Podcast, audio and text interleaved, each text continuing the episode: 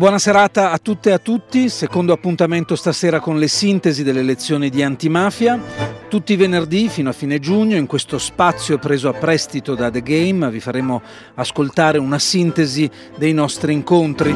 Lezioni di antimafia è giunto al sesto ciclo, è nato da un'idea della scuola di formazione Antonino Caponnetto e viene realizzato insieme a noi di Radio Popolare. Il ciclo di quest'anno si intitola Giustizia, Memoria, Diritti, in particolare lo spazio della memoria è dedicato alle vittime delle stragi di 30 e 40 anni fa, da Pio La Torre a Carlo Alberto Dalla Chiesa, uccisi nel 1982, a Giovanni Falcone e Paolo Borsellino con le stragi del 1992. Anche quest'anno le lezioni si stanno svolgendo in streaming video sui canali YouTube di Radio Popolare e della scuola Caponnetto. In questo spazio, in onda sulle frequenze di Radio Popolare, vi riproporrò una sintesi dei singoli incontri. Stasera ascolteremo il secondo incontro dal titolo Reggio Calabria, il Museo dell'Andrangheta, come si uccide un'associazione antimafia. Ascolteremo il racconto di Claudio La Camera, che è stato il presidente del Museo dell'Andrangheta tra il 2007 e il 2014. L'incontro si è svolto il primo marzo scorso.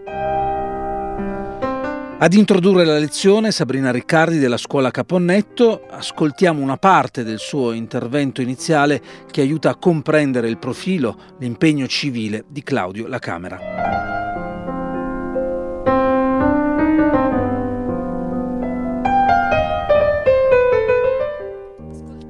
Insieme una testimonianza diretta di alcuni aspetti della lotta e del contrasto all'andrangheta che probabilmente ci fanno ancora una volta affermare che non basta la mera repressione degli eventi malavitosi a risolvere il problema. Non ci possiamo illudere, non è sufficiente.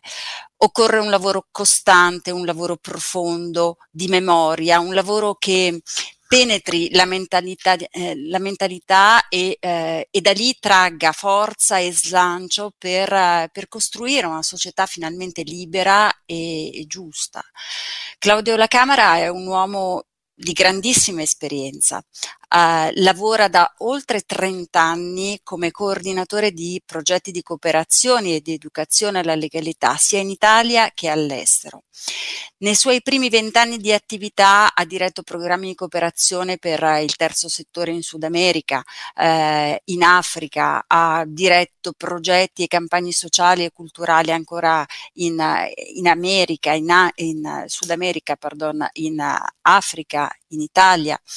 Eh, collabora con uh, la Fondazione Ecolò per programmi di sensibilizzazione sul fenomeno del neonazismo in Europa. Per le Nazioni Unite Claudio ha studiato la rete del narcotraffico e le dinamiche di espansione della criminalità organizzata nel Centro America, realizzando e dirigendo un programma integrale eh, di lotta contro il fenomeno dell'estorsione per il governo di Città del Messico e per il governo federale messicano. Un'attività mastodontica. Dal 2007 al 2013 ha poi diretto il Museo dell'Andrangheta. Oggi si chiama Osservatorio sull'Andrangheta e, eh, e Claudio ci spiegherà perché, per il quale eh, ha curato numerosi convegni, eh, attività eh, tematiche, eh, in genere sulla, crimini- sulla, criminalità organizzata e eh, ha fatto campagne di sostegno, di sensibilizzazione e valorizzazione della legalità. Il Museo dell'Andrangheta, di cui è stato fondatore, voleva portare avanti insieme alle istituzioni, insieme alle associazioni del, del territorio, un progetto che lavorasse in profondità. Eh, partiva dalla, dal programma di ascolto dei ragazzi nelle scuole eh, per arrivare alla posa delle, delle pietre d'inciampo, eh, per arrivare alla partecipazione alle manifestazioni che andavano a sostenere quegli imprenditori che avevano annunciato di non volersi piegare alle logiche mafiose.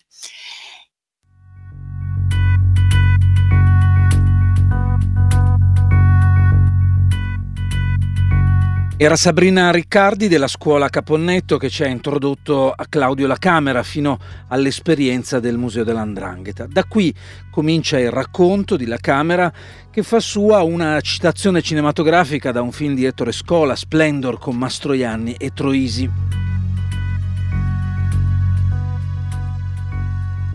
Parlerò della mia esperienza, della difficoltà di fare antimafia, se ancora è possibile farlo al sud, in particolare in Calabria, eh, intorno a queste quattro parole chiave. Quando si incontravano Mastroianni e Troisi, invece di dirsi ciao e ciao, eh, uno diceva all'altro il dove e il quando e l'altro eh, rispondeva il come e il perché.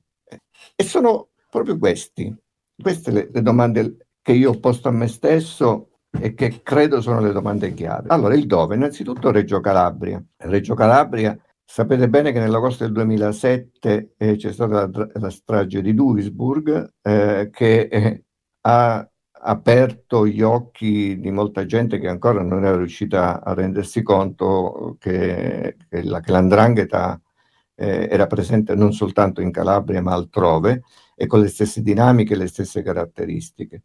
In quel periodo io ritornavo da un programma di, di, di cooperazione dalla, dalla, in, Cent- in, Sud America e, e, in Calabria quella strage provocò una, una serie di reazioni sulla stampa eh, con le solite domande che tutti si ponevano, non è un problema di, eh, di lotta militare, ma allora è un problema culturale, ma come si fa?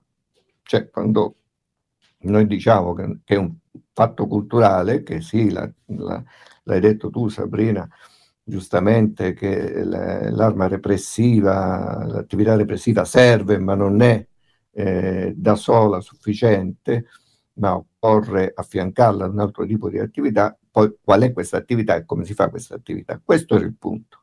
Intorno a questo punto, a questa riflessione, eh, ci furono una serie di persone importanti che io conoscevo, importanti per il ruolo istituzionale che rivestivano in quel momento, che erano il prefetto di Reggio Calabria, il procuratore della Repubblica, rappresentanti della Chiesa, di altre associazioni che insomma dissero antropologi della, dell'Università della Calabria, proviamo, proviamo a pensare un progetto che mette insieme istituzioni, cittadini, società civile eh, per mh, mm, pensare dei percorsi di educazione alla legalità. Questi percorsi, nell'idea degli antropologi, avrebbero dovuto portare a questa, all'idea del museo, cioè dire di un luogo di costruzione del dubbio, perché l'andrangheta in quel contesto, cioè in quel dove appunto, in quel contesto geografico preciso, ormai era diventata un modello culturale non solo per i mafiosi ma anche per i non mafiosi. Questa è la complessità. E così iniziò questa esperienza, quindi dall'inizio un'esperienza di collaborazione tra istituzioni e società civile, un'esperienza di rete. Questa esperienza ovviamente in qualche modo aprì per la prima volta delle strade. Noi, mi ricordo, iniziammo con il lavoro nelle scuole, eh, iniziammo a usare la parola andrangheta quando andavamo in giro a parlare nei, nei vari uffici pubblici, già il fatto di dire Associazione Museo dell'Andrangheta, proprio di nominare quella parola, io ricordo che vedevo uh, la gente arrossire, così come ricordo che i cartelli stradali dove c'era scritto Andrangheta furono distrutti numerose volte e dopo la quarta, quinta volta che io tornavo nella, l'agenzia che produceva le targhe, mi ricordo loro furono gentilissimi e mi dissero guarda da questo momento in poi te le facciamo gratis perché non è possibile che, che pagate ogni volta per queste targhe. Claudio La Camera, il racconto del Museo dell'Andrangheta, un racconto che adesso prosegue ricordando il lavoro fatto con gruppi di ragazze e ragazzi di Reggio Calabria e nell'inizio di questo passaggio cita un insegnante in particolare che così eh, descrive in un libro l'azione del Museo dell'Andrangheta. Sentiamo ancora Claudio La Camera.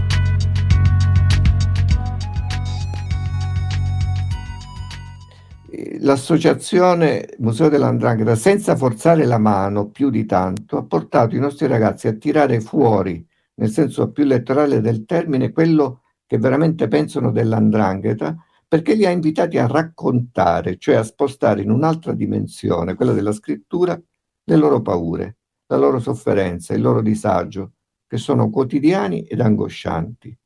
Li ha invitati a sublimare la loro realtà, spesso costituita da microcosmi chiusi e ripiegati su se stessi, descrivendola con gli occhi di chi può permettersi il lusso di guardarla dal di fuori, con distacco, quasi appartenesse ad altri, non a loro. Non lo si è chiesto a giovani che vivono in realtà metropolitane, in altre regioni, lo si è chiesto a coloro che purtroppo vivono immersi in una realtà mafiosa. Lo si è chiesto a coloro che l'andrangheta la respirano, la toccano, gli passano accanto, ci devono convivere e spesso sono costretti fin dalla più tenera età ad imparare a fingere.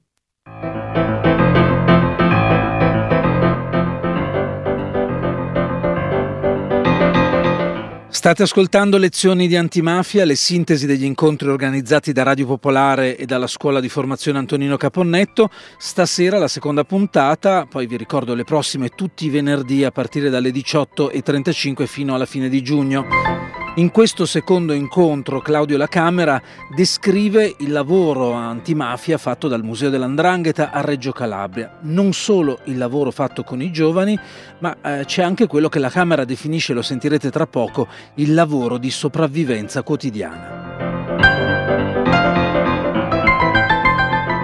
Tutto intorno al, al lavoro di educazione alla legalità c'era poi la sopravvivenza quotidiana. Voi immaginate che ci è stato consegnato un bene confiscato eh, nel quartiere di Croce Valanidi, che è un quartiere che sta mh, ridotto, in una collinetta su, vicino all'aeroporto, e questo era il lavoro di sopravvivenza quotidiana, perché Croce Valanidi è uno dei quartieri che più ha sofferto la seconda guerra, la seconda guerra di, di mafia, no? e lì ci sono tutt'oggi conflitti sociali enormi.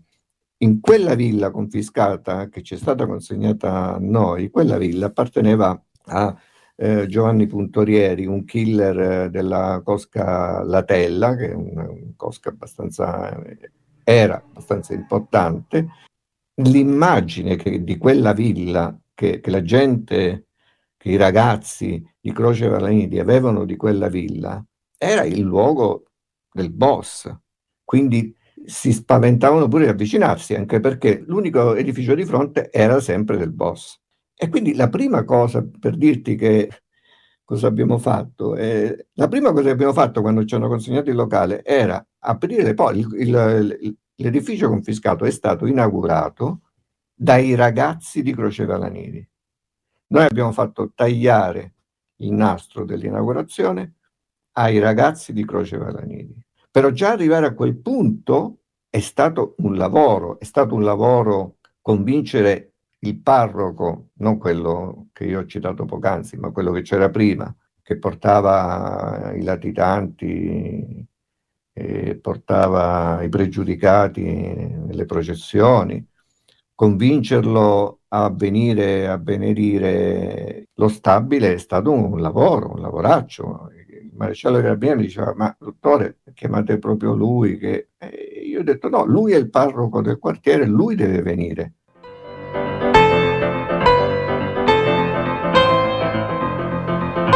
Claudio La Camera racconta la sua esperienza di presidente del Museo dell'Andrangheta, l'associazione che ha pre- presieduto per diversi anni a Reggio Calabria.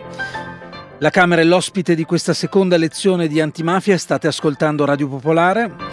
Claudio La Camera poi ha raccontato le difficoltà nel lavoro di sopravvivenza quotidiana, come le ha chiamate lui, lo avete sentito, ma le difficoltà non finiscono qui perché ad un certo punto sul Museo dell'Andrangheta, o meglio sul suo ex presidente La Camera, si è abbattuta un'inchiesta della magistratura e nel dicembre scorso anche una condanna di primo grado a nove mesi da parte del Tribunale di Reggio Calabria. L'accusa truffa aggravata, falso nell'utilizzo dei fondi regionali. Ma cosa è accaduto? Sentiamo ancora Claudio La Camera. Ma io me lo chiedo ancora, a distanza di tanti anni, l'altro giorno parlando con un amico dicevo che secondo me è un po' la, la scena dell'assassinio sull'Oriente Express, visto che stasera sono in, in versione cinematografica. Cioè, mh, è ovvio che quello che noi abbiamo fatto ha dato fastidi, eh, d'altro canto le minacce di morte, gli spari contro il bene confiscato, addirittura i, i, i due più prestigiosi rappresentanti dei canti di malavita, eh, storici e famosi in tutta Europa, che si sono scomodati di venire a minacciarci, per cui c'è stato un processo penale eh, dove sono stati condannati. Gente che scriveva canzoni, a parte la canzone per fare la festa, visto che era stato ucciso il generale della Chiesa, però anche canzoni che, che, dicevano cose del genere, due cose al mondo sono più potenti, amore, donne e cuore di briganti. Non c'è perdono, non c'è pietà contro chi sgarra con la società. Ecco, nel 2011, il 2011 secondo me è un anno cruciale per capire eh, chi, eh, tutti questi assassini che si sono allineati, perché inizia una campagna stampa di fortissima delegittimazione contro l'antimafia.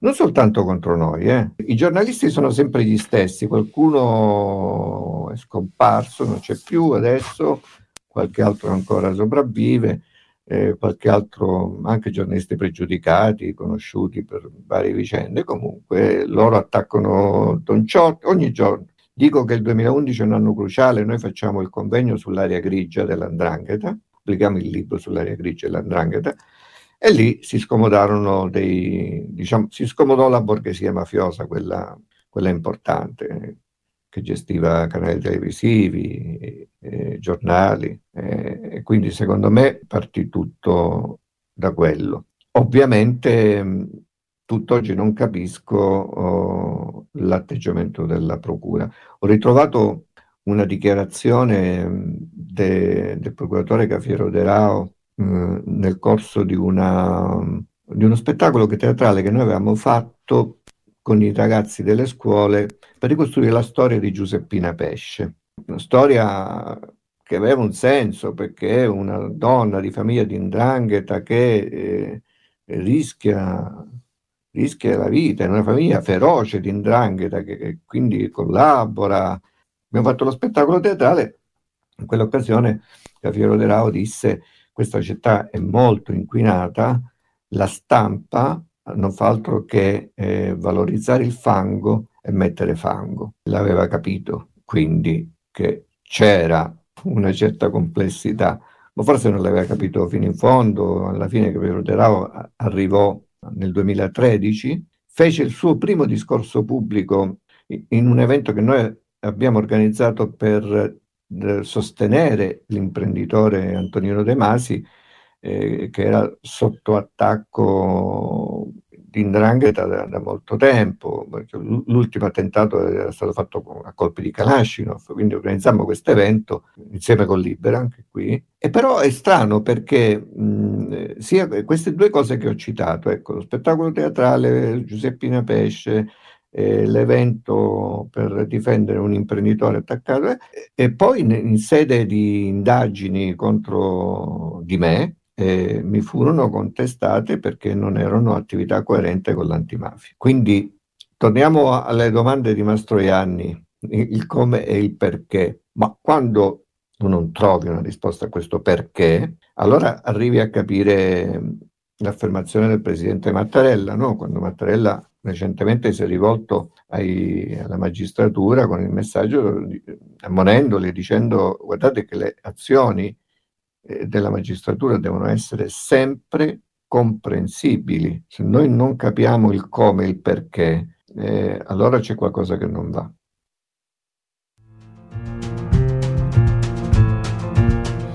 Claudio La Camera lezioni di antimafia, così l'ex presidente del Museo dell'Andrangheta di Reggio Calabria ha descritto la delegittimazione della sua associazione fino ad arrivare all'accusa della Procura Regina di svolgere, come diceva la Camera poco fa, attività non coerenti con l'antimafia.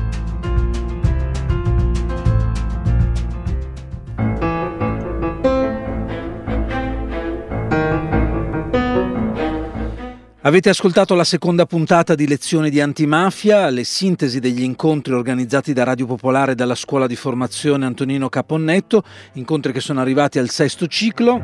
Sul sito di Radio Popolare, radiopopolare.it, troverete i podcast di ciascuna sintesi delle lezioni. Nella stessa pagina poi ci sono anche tutte le lezioni dei cinque cicli passati. Sui canali YouTube della scuola Caponnetto e di RP ci sono invece i video delle versioni integrali di queste lezioni. Tra poco la linea va ad Esteri Martina Stefanoni. È tutto con lezioni di antimafia sulle frequenze di RP e in podcast. Ci risentiamo venerdì prossimo 13 maggio alle 18.35. Una buona serata a tutte e a tutti.